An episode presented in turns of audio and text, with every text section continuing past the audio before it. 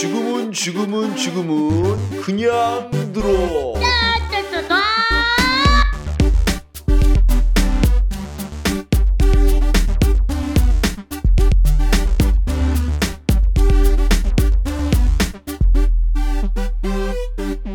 네, 이번 시간은 2017학년도 6월 모의고사 분석을 하겠습니다.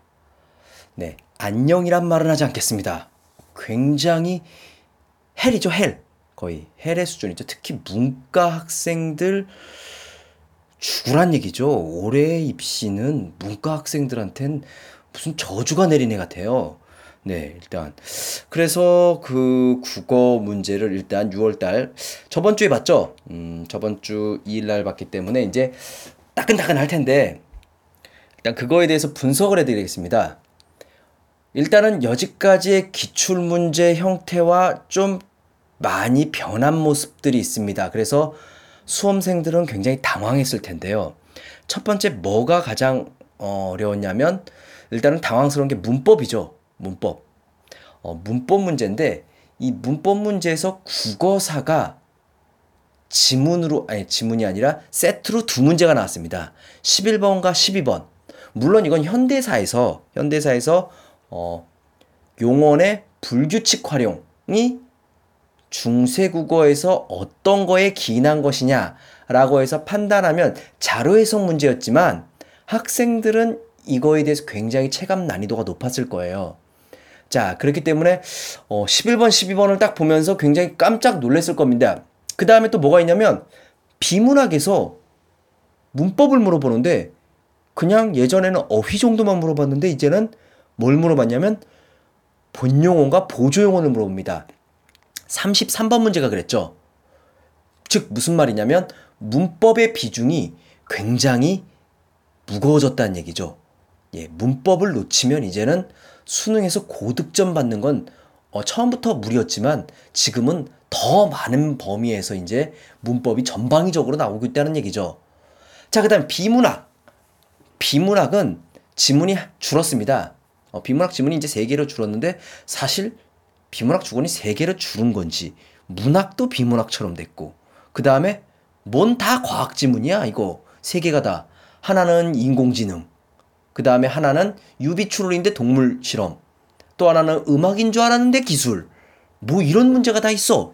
라고 생각을 많이 하실 텐데 하여튼 어찌됐든 간에 과학 기술 지문이 굉장히 까다롭게 나왔고 예술과 과학 지문, 음악하고 그 과학 지문이 섞인 건 심지어 지문도 길죠. 예, 지문이 굉장히 깁니다. 그 다음에 추론 문제가 굉장히 까다롭게 나왔죠. 추론 문제가. 추론 문제가 굉장히 까다로워서 아마 수험생들은 시간을 잡아먹는 귀신이었을 겁니다. 시간을 잡아먹는 귀신이었는데 이럴 때는 여러분 제가 예전에 한번 말씀드리겠습니다. 두 번 생각해서 답을 모르겠다 싶으면 그 문제를 버리고 다음 문제로 가야 됩니다. 왜냐하면 모의고사나 수능은 시간이라는 게 정해졌죠. 한도 끝도 없이 여러분한테 시간을 주지 않습니다. 그러다가 뒤에 쉬운 문제를 놓치면 나만 손해입니다. 두 번, 두 번 생각하고 만약에 이게 풀릴 것 같아 싶으면 여러분 붙잡고 있어야 되고요. 어렵다 라고 싶으면 넘어가세요. 그게 여러분, 여러분의 점수를 지키는 방법입니다. 그 다음에 문학. 문학은 어, 신기하게도 비문학 중간에 막 들어와요. 그래서 이제 문학 세트에서 비문학 같이 문학사의 지문이 들어가기도 하죠. 굉장히 새로운 유형입니다, 이건. 신유형인데 어렵죠? 일단은 형식 자체도 어렵고 내용도 이 작품을 아냐 모르느냐 대놓고 물어봅니다. 훨씬 더 까다로워졌죠. 자, 문법도 까다로워졌고 비문학도 까다로워졌고 문학도 까다로워졌습니다. 여러분 어쩌라고요? 난리가 아니죠. 그 다음에 또 신유형으로 38번 문제 보시면 어, 문학 작품을 해석하는 문제에서 문학에서 이제 표현하는 방법까지도 나옵니다. 예전에 작문에서 나왔던 문제가 문학으로 나오죠. 사실 어렵진 않은데 하여튼 문제 배열이 달라졌다는 게 중요합니다. 그리고 여러분 문학에서 좀 가장 중요하게 생각해야 될 게 문학사를 다루기 시작합니다. 비문학 지문에서 그러니까 문학인데 문학 세트에서 문학사의 지문이 하나 들어가죠. 비문학처럼.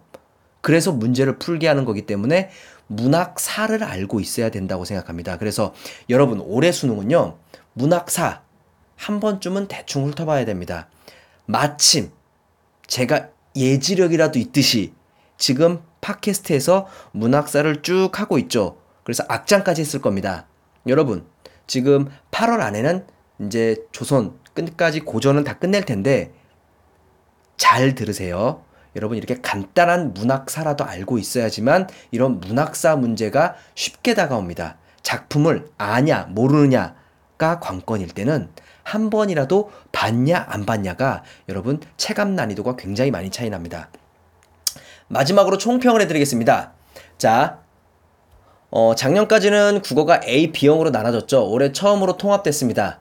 교육과정 평가원에서 이제 신유형 이렇게 수능에 나올 것이다 라고 발표를 해서 아마 문제 형식이 많이 달라졌을 겁니다. 수험생 굉장히 많이 놀랐죠. 실제로 그래서 커트라인이 90점, 89점입니다. 자, 이게 무슨 말이냐면, 어, 3, 4월 달보다 커트라인이 지금 1등급 커트라인이 8점 정도가 내려갔다는 얘기입니다. 굉장히 어려운 거죠. 8점이면 네 문제입니다. 네 문제. 수험생들의 체감 난이도는 굉장히 지금 어렵고요. 만약에 이런 신유형에서 문제가 조금만 복잡하게 나오면 아마 굉장히 어렵게 느껴질 겁니다. 여러분, 국어에서 지금 어 예전처럼 이렇게 쉽게 쉽게 점수가 따는 게 아니라 어차피 이게 상대적인 거기 때문에 어 등급이 중요하죠. 특히 수시를 준비한 학생들한테는요. 그래서 요번에 6월 달에 못 봤다고 너무 낙심하지 마시고요. 이 틀, 형식 잘 보셔야 됩니다. 어, 잘 보셔야 되고요.